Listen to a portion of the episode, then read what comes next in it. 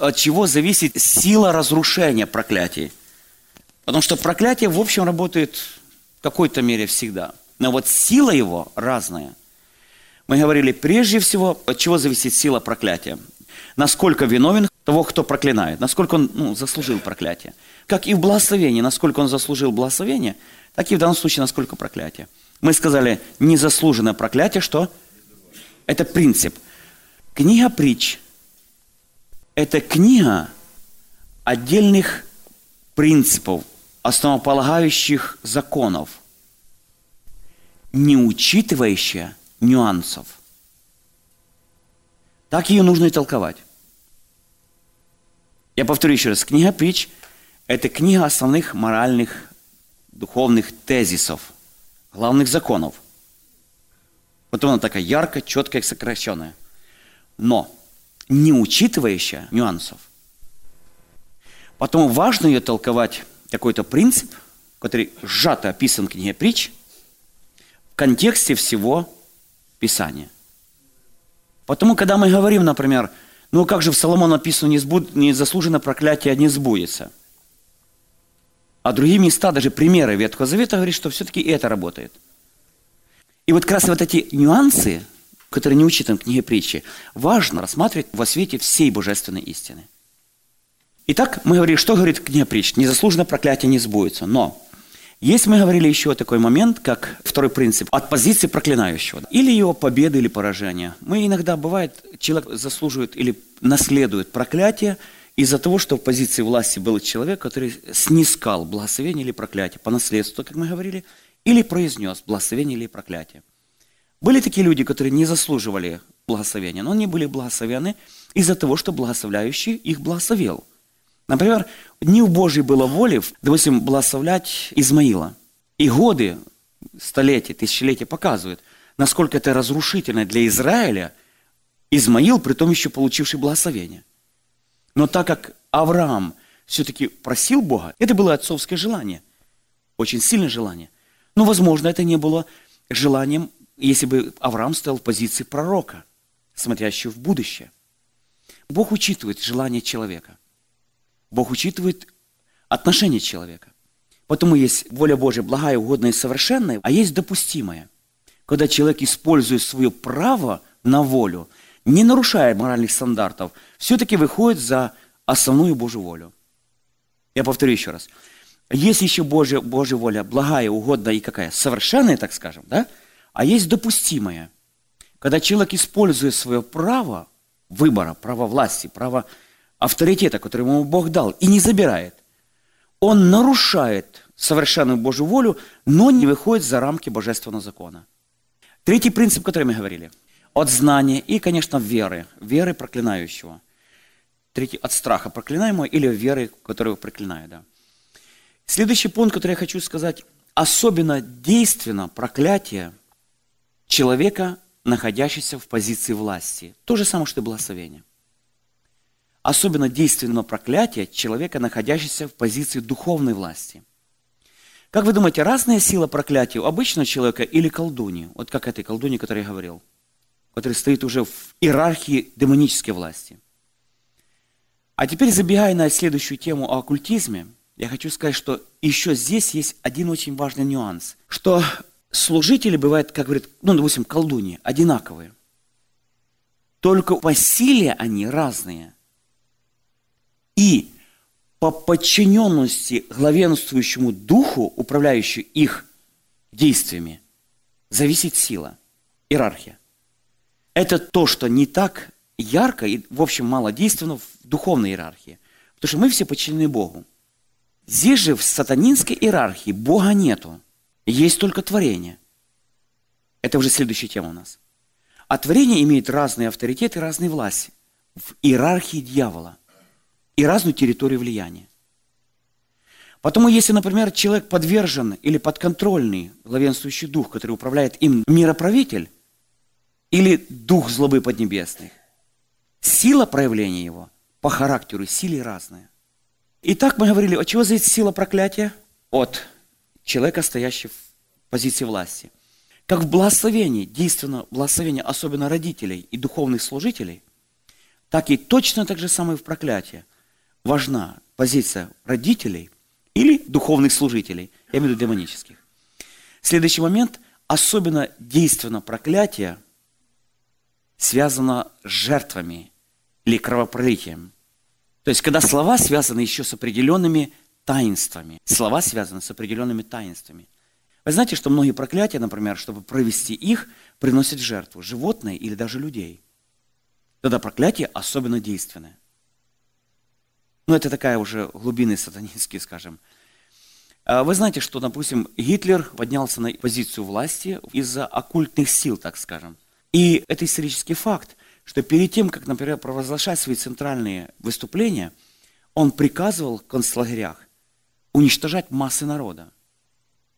В принципе, это была жертва. Для того, чтобы совершить какое-то кровное заклятие, кровное заклятие, от человека требуют, вот, принеси там волосы от него, да, вот, принеси там то, принеси то, принеси то, чтобы принести его собственность, хоть какую-то, в жертву. Или еще проливается кровь. Особенно сильно проклятие, там, где была пролита кровь, как таинство или как вина. Я бы записал как таинство или как убийство, например, понимаете, да? Как вина. Почему я на это обращаю внимание? Потому что иногда, кажется, человек проклял, молится и чувствует, что он очень трудно он разрушается. Почему-то сильно действует он проклятие. Потом, кроме слов, еще есть нюансы, есть какие-то таинственные действия, какие-то оккультные действия.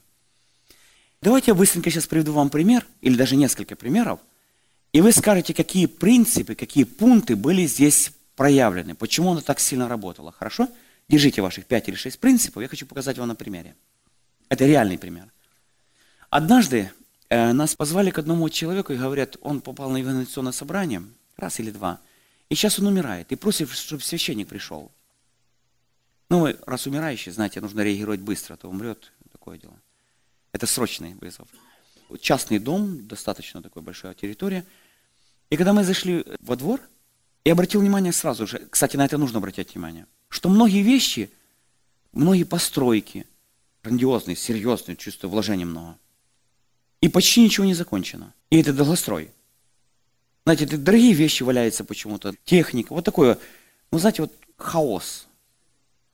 Денег вложено много, а хаоса много. И когда зашли, так посмотрела быстро, остановился, как раз пригласила хозяйка, заходите. Говорю, подождите пару минут. И как раз у меня была хорошая возможность нашим студентам кое-что научить. Я говорю, вот обратите внимание на постройки на все, что есть здесь. Просто сядьте, вот внимательно пройдитесь по двору его. Я говорю, когда мы сейчас зайдем домой, вы увидите то же самое. А когда будем консультировать, вы почти увидите не только причину всего этого, но и точно то же самое хаос или разрушающую силу в нем самом. Обращайте на это внимание. Потому что все результаты растут с человека, правда же? Если человек аккуратный, будет аккуратно. Такой вот. Мы зашли дома тоже, такое какое-то, знаете, дорогое, оно как-то, ну, оно как-то неопрятно, как-то оно, и как-то и стараются. Ну, дорогие вещи, вот, чувствуются дорогие. Мы протолкались среди этих всех вещей, видно, и в семье такой вот все беспорядок. Мы зашли, Одна комната, вторая, такую небольшую комнату зашли, она говорит, э, жена его говорит, зайдите, там он ждет вас. Мы зашли, там лежит человек, высохший такой довольно, умирающий человек. И он начал плакать. И первый он сказал, конечно, спасибо, что вы пришли. И он говорит, посмотрите, что у нас вокруг есть у меня. Я вас пригласил, потому что это все проклято. И он рассказал историю, что, говорит, я 27 лет назад, я подчеркиваю, 27 лет назад, начал строиться. Тогда он еще плавал матросом был, знаете, зарабатывал деньги, валюта, такое все. Начался строиться. Но у меня, говорит, произошел недоразумение своей матери, потому что она сильно хотела, чтобы он, он ей давал деньги и так дальше, и дальше.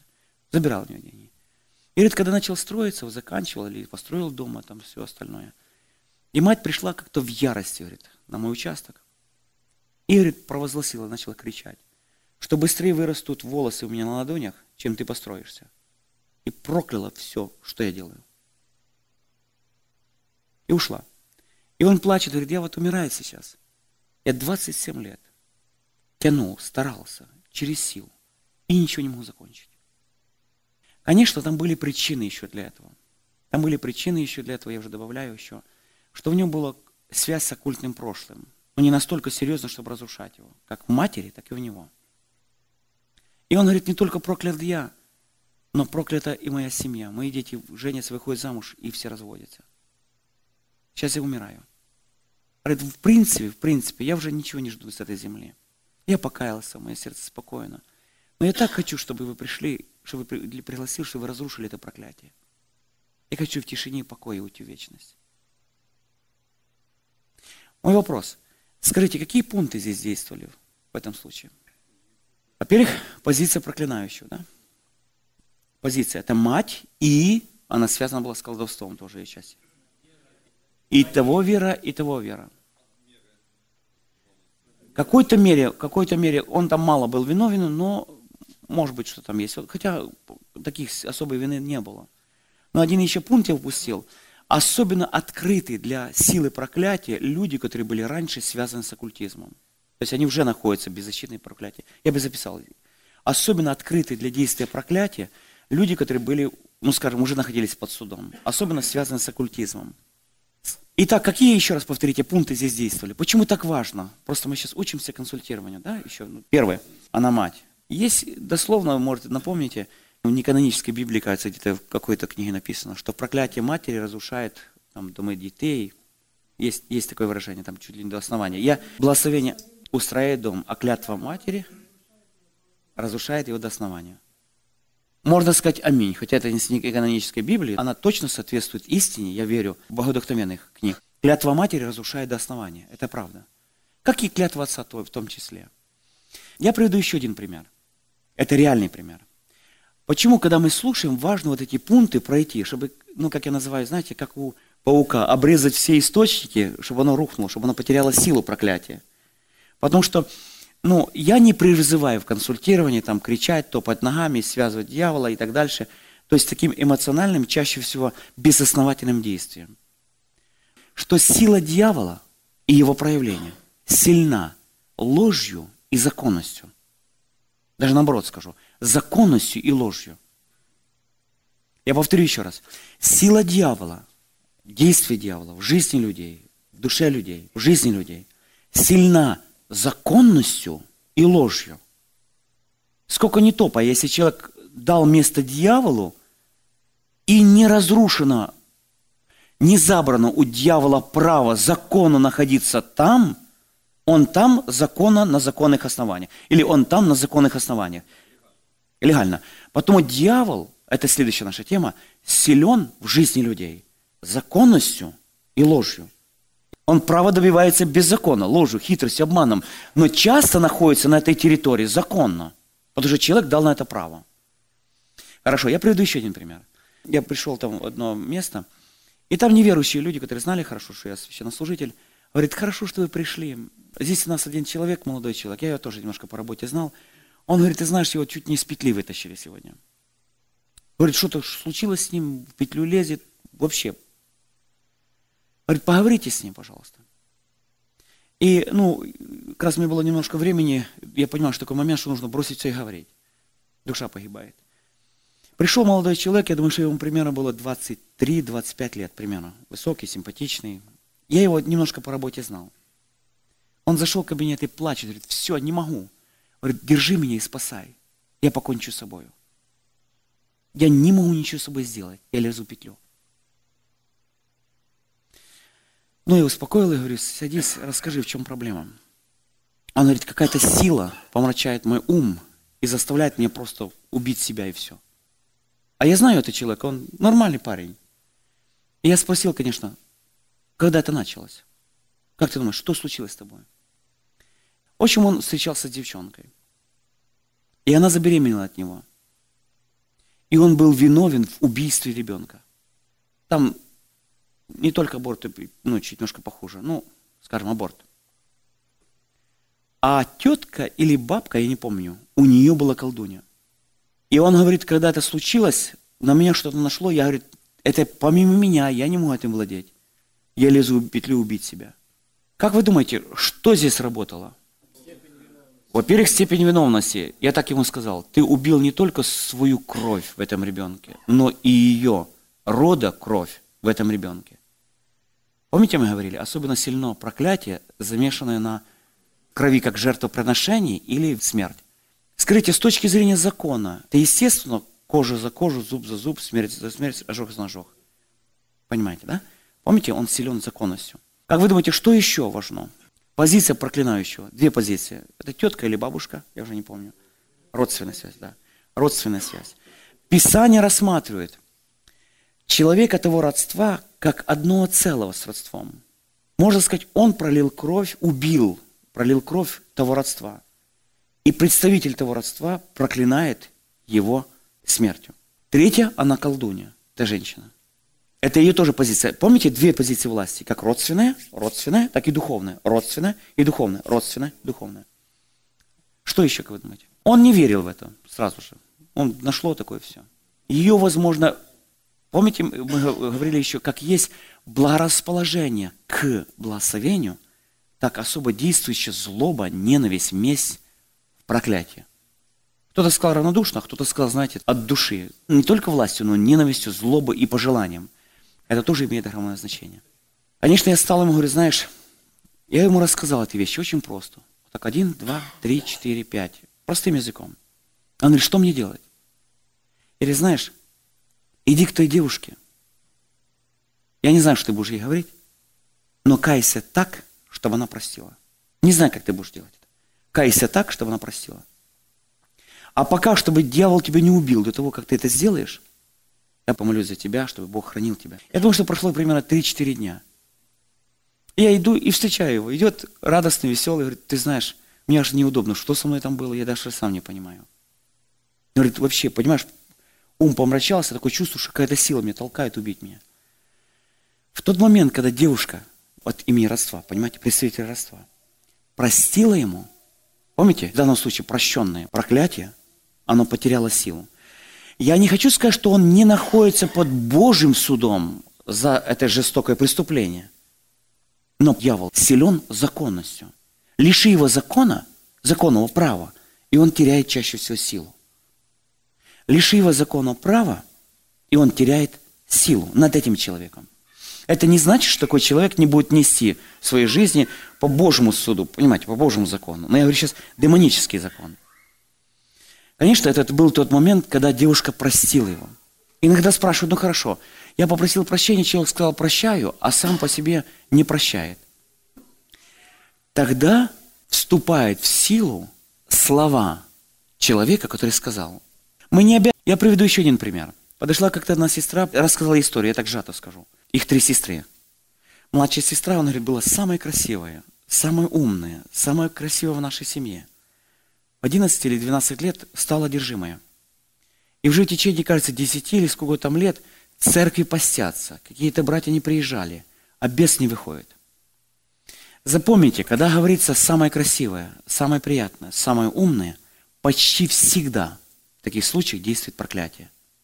Если дьявол уже дали законное право ударить, он ударит по самому лучшему. Когда говорит это слова, почти всегда – есть здесь, мы будем чуть дальше изучать, и психологический момент.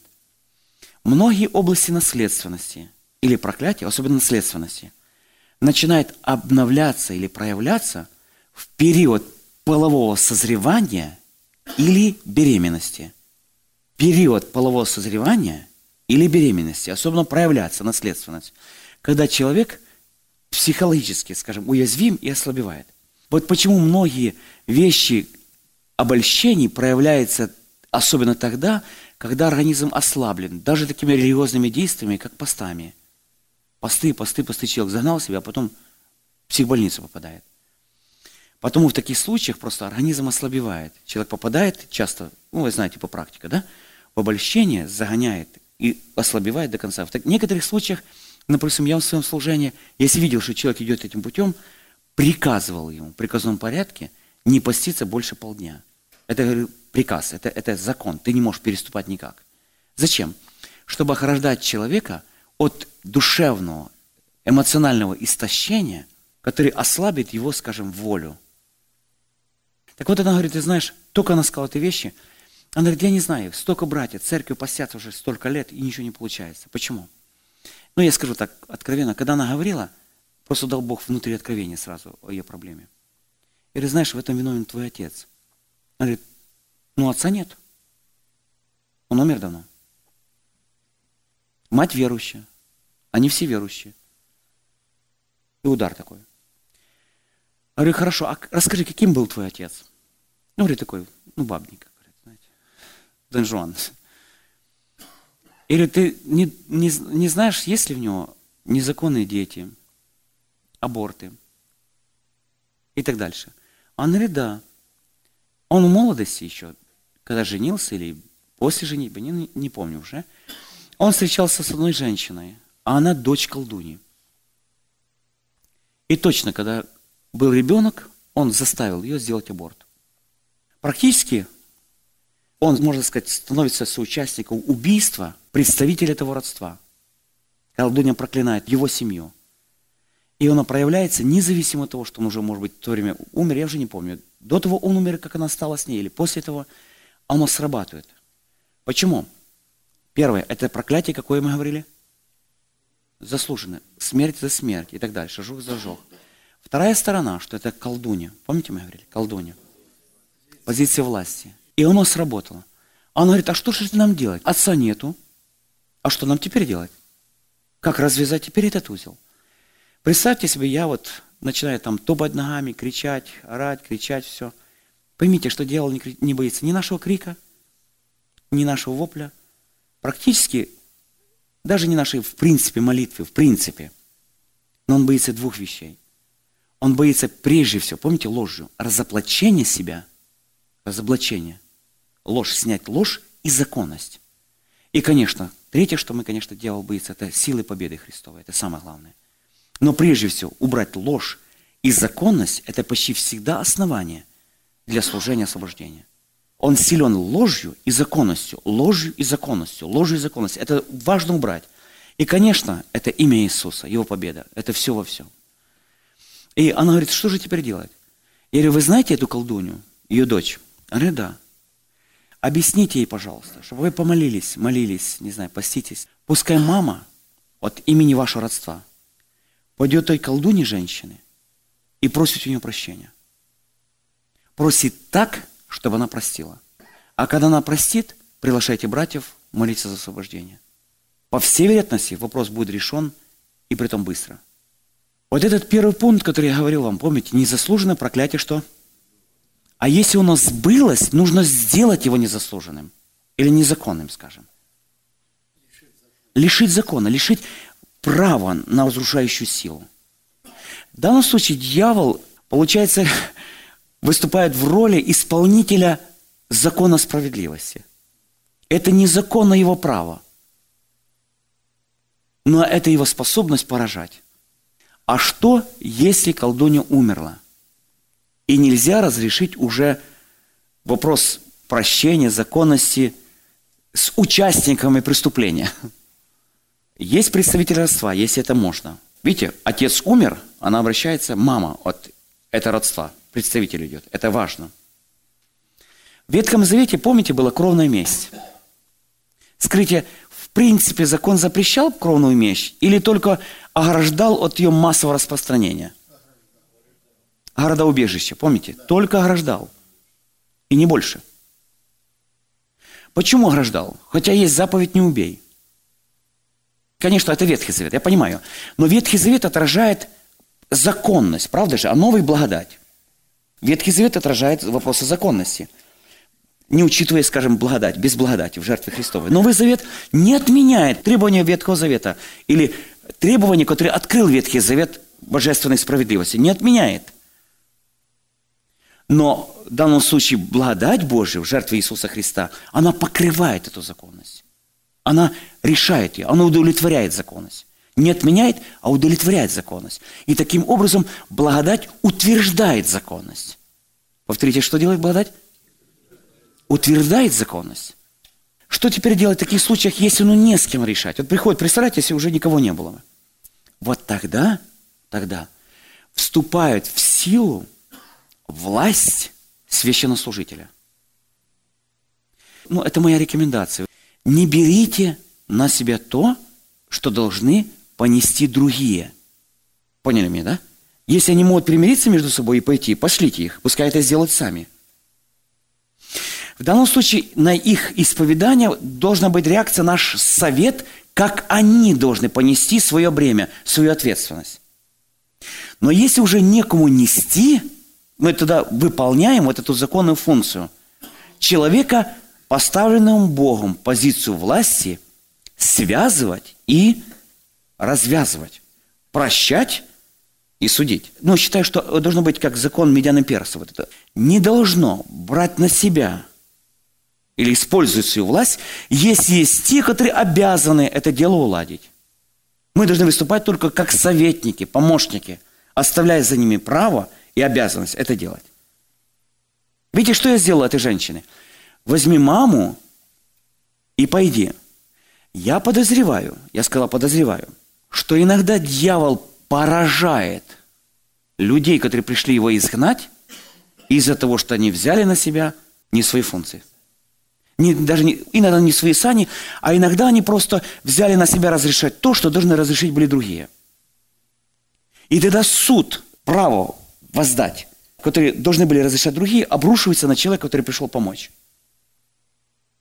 Потом в данном случае исповедание имеет разную реакцию. Первая реакция – это совет, молитва, ободрение, замечание и так дальше.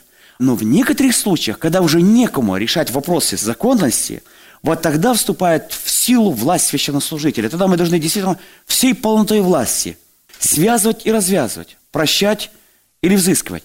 И это право дает нам Бог. Но им нужно пользоваться, мое мнение, очень осторожно. Я приведу еще быстро один пример. Один служитель говорит, говорит, слушай, я на пределе, помоги. А я говорю, можешь хоть до утра. Он говорит, ну не могу, ну, ну, ну давай хоть ну, 2-3 часа еще потерплю, больше не могу. Я специально подчеркиваю, в каком состоянии. Хорошо, говорю, приезжаю. Он приехал, мы с ними начали говорить. Ты, говоришь, знаешь, в таком мне состоянии еще никогда не был. Такое чувство, что меня наполняет такая тяжесть, раздавленность. И обращайся к Богу, как медная стена. Я говорю, ты с кем-то молился или говорил, кого-то поддерживал, консультировал? Ну, вроде был в одной семье, там, сын погиб. Они, говорят, грешать, там, ну, запутались. Ну, семья в таком состоянии. И говорит, когда я уходил, я говорил ему о покаянии, о прощении, о том всем. А уходил, и так сжалось мое сердце, прямо облилось кровью. Я говорю, знаете, друзья, я с вами в этих проблемах. Ваша боль – это моя боль. Ваши трудности – это мои трудности. Все, я вот с вами в этой проблеме. Ушел, и через короткое время точно так случилось, как он исповедовал. Скажите, что он сделал? Единственный, кто взял на себя все наши немощи, болезненные грехи, только Иисус только Иисус. Мы можем использовать данную им власть провозглашать. Я повторю еще раз это слово. Не брать на себя, а провозглашать. Провозглашать. Как суд, так и провозглашать его свободу. Повторите это слово провозглашать. Провозглашать от его имени, но никогда не брать на себя. Соучаствовать, да, но брать нельзя. Провозглашать. И он так и взял. И вот когда он только отрекся, вот, я говорю, отрекись от этого. Пойми, что ты не выйдешь оттуда. Ему объясняю, он даже вот ум затуманит, понимает. Пойми, пока они не исповедуются, не покаются, пока они не лишат дьявола права на поражение их, ты не будешь свободен, потому что ты стал, сказал, исповедовал свою часть, заключил с ними завет, скажем, во всем этом поражении. Стал родственник. Поэтому я думаю, что в таких случаях нужно быть достаточно мудрым, смелым и осторожным. Он отрекся. Я отрекаюсь от этих слов, от этой связи. Семья, я так, насколько помню, так и осталась под Божьим судом и не покаялась. Но, возможно, так бы он продолжал и лично получать поражение, а, возможно, и его семья. Поэтому нужно понимать, что мы, когда мы провозглашаем и заключаем устами договор, нужно иметь достаточно мудрость, с кем садиться в соглашении, в какие сани. Через слова – или другие действия, например, возложение рук. Возложение рук. Павел сказал, не делайся участником в чужих грехах. Это было через слова завета, через слова договора. Стать участником в чужих грехах. Или через соучастие возложения рук. В конечном итоге, в конечном итоге, Иисус взял на себя не только немощи и болезни, но наше проклятие. Проклят всякий, висящий на древе. И все, что было, в том числе проклятие, оно в жертве Христовой. И жертва Христова, она многообразна. Она покрывает много-много вопросов, проблем. В общем, все нужды человеческие, насколько это возможно на этой земле. В ней есть не только прощение, но и физические исцеления. Не только физические исцеления, но и освобождение от немощи. Правда же, от немощи. Не только освобождение от немощи, но и разрушение проклятий. Но и разрушение наследственности, как мы говорили, правда же? В имени Иисуса, в Его жертве, это и сила освящения, и сила прощения. И сила, конечно, дающая защиту от оккультных сил. И это имя, имя, которое подчинено или трепещет дьявол – использование этого имени – это использование власти Иисуса, если это законом. Это употребление или провозглашение Его победы, который должен слушать и дьявол. Если мы это делаем, вопросы, да?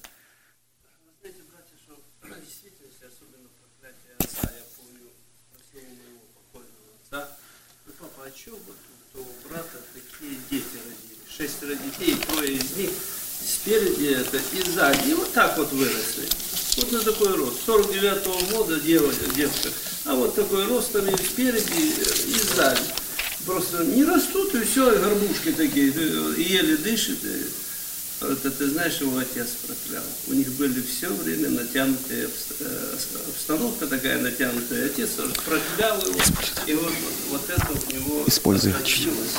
Он расскажет, он же верующий, и сын верующий, а вот так, говорит, верующий, в натянутых это, и он проклял его, говорит, и вот, вот такие действия. Что потом прошло время, он продал свой дом там и купил как раз сзади сына. И я так смотрел, смотреть на своих внуков, и он сам понимал, что это его проклятие. Вот, и постепенно они ну, умирали, конечно, но мучились. И, и неприятно, это точно. Какой бывает результат проклятия?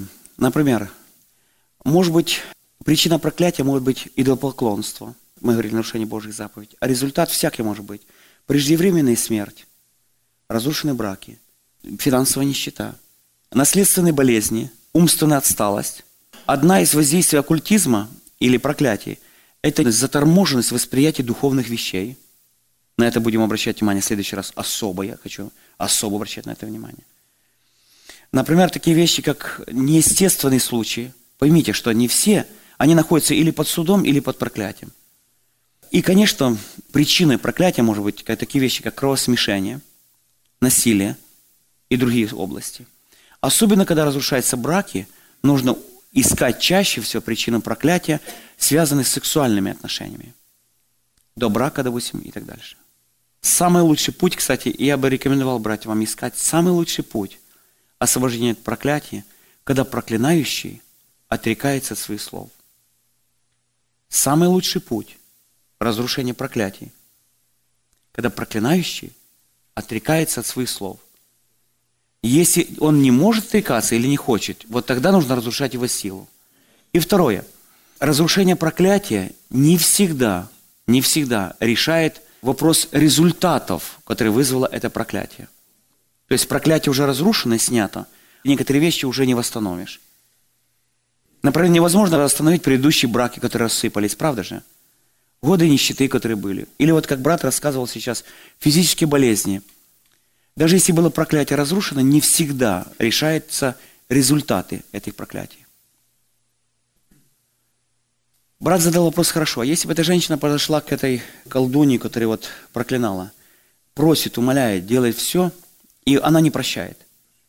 Важно еще такой момент, это тоже говорит Писание. Есть ли возможность с вашей стороны? В таких случаях я спрашиваю, сделали все возможное и пытаясь убедиться, что люди сделали все возможное. Не пришли и сказали бурные, ну там прощаешь меня? Ну сделай все возможно. И раз, и два, и три. Вот все, что только можно – если это уже невозможно, колдунья умерла, или она не хочет прощать, тогда вступает власть священнослужителя. Давайте я приведу такой пример. В Ветхом Завете написано так, что если ты должен кому-то через ограбление, через ничто угодно, там, действие, должен кому-то, ты должен отдать ему, отдать ему то, что должен, плюс добавить пятую часть или в 4-5 раз, если это действие было особо жестоким – это тоже говорит закон. Не пятую часть, а в четыре, в пять раз вернуть. Если это действие было особо жестокие. Второе. Если нету этого человека, тогда верни ближайшему родственнику. Брату, там, сыну, ближайшему родственнику. Если нету ближайшего родственника, дальнему родственнику, если нету дальнего родственника, тогда, послушайте внимательно, отдай персонально священнику. Это его персональная часть. Заметьте, персональная часть. Я думаю, что здесь открыт духовный закон, духовный закон разрешения силы исповедания. Человек не мог умереть. Не умирает и все, и, как говорит, жизнь живет, и умирать не умирает. Знаете, в таких случаях, ну, видно, что держит, что-то что связывает его сейчас с этим. Э, обличил Бог в грехе его. И тогда, вот, кстати, тогда я начал изучать, почему в четыре раза. И Бог ему сказал, за то, что ты сделал, воздай в четверо. Я подумал, стоп, Ветхий Завет, насколько я помнил, мне позвали для консультирования, насколько я помнил, пятую часть. Но есть пример в Новом Завете в четверо, но это же не закон. А если это Дух Божий, ну, мне хотелось знать, это Дух Божий, знаете, он должен быть основанный. Потом я начал исследовать, если в Ветхом Завете в 4-5 раз, и нашел, да, в особо жестоких случаях человек должен возвращать 4 или в 5 раз. Это определял закон. Главный принцип был пятую часть, 20%. А в особых жестоких случаях, коварных, жестоких, так скажем, случаях, в четыре или в пять раз. Потом Заткей сказал в четверо. Потому Иисус и сказал ему, ныне пришло спасение. То есть он сказал, я поступил ужасно. Это особо жестокий случай. И Давид, четыре раза. По закону. Потому что на примере нельзя строить основания учения. Этот человек ограбил свою сестру в молодости, и при том самым таким методом. И она вот всю жизнь жила в этой злобе и умерла в этом. Я думаю, что в Божьих глазах, возможно, Бог считался и с ее смертью, может быть, не ожесточением, которое... Ну, Бог знает это все. По крайней мере, это был особо жестокий поступок. Он говорит, а что мне делать? Родственники есть, никого нету. В таких случаях вы можете по закону, в данном случае это не приказ, но хорошее наставление, да? Брат улыбается. Хорошее наставление Ветхого Завета. Я говорю, вы отдайте эти финансы, отдайте священнику. Он пришел и персонально священнику отдал четыре раза. И отошел в вечность. Потому есть вещи, которые не приказывает Ветхий Завет, а есть это мудрое наставление, которое открывает духовные законы, духовные принципы. Потому если нету человека, который разрешал бы, тогда люди приходят не только с четыре раза, а и с грехами. И вот тогда нужно молиться во имя Господа. В данном случае выступает в роль власть священнослужителя как представителя земной власти от имени Господа. Почему Иисус будет судить? Потому что Он Сын человеческий. Почему Бог отчасти дал нам право это разрешать? Потому что мы сыны человеческие.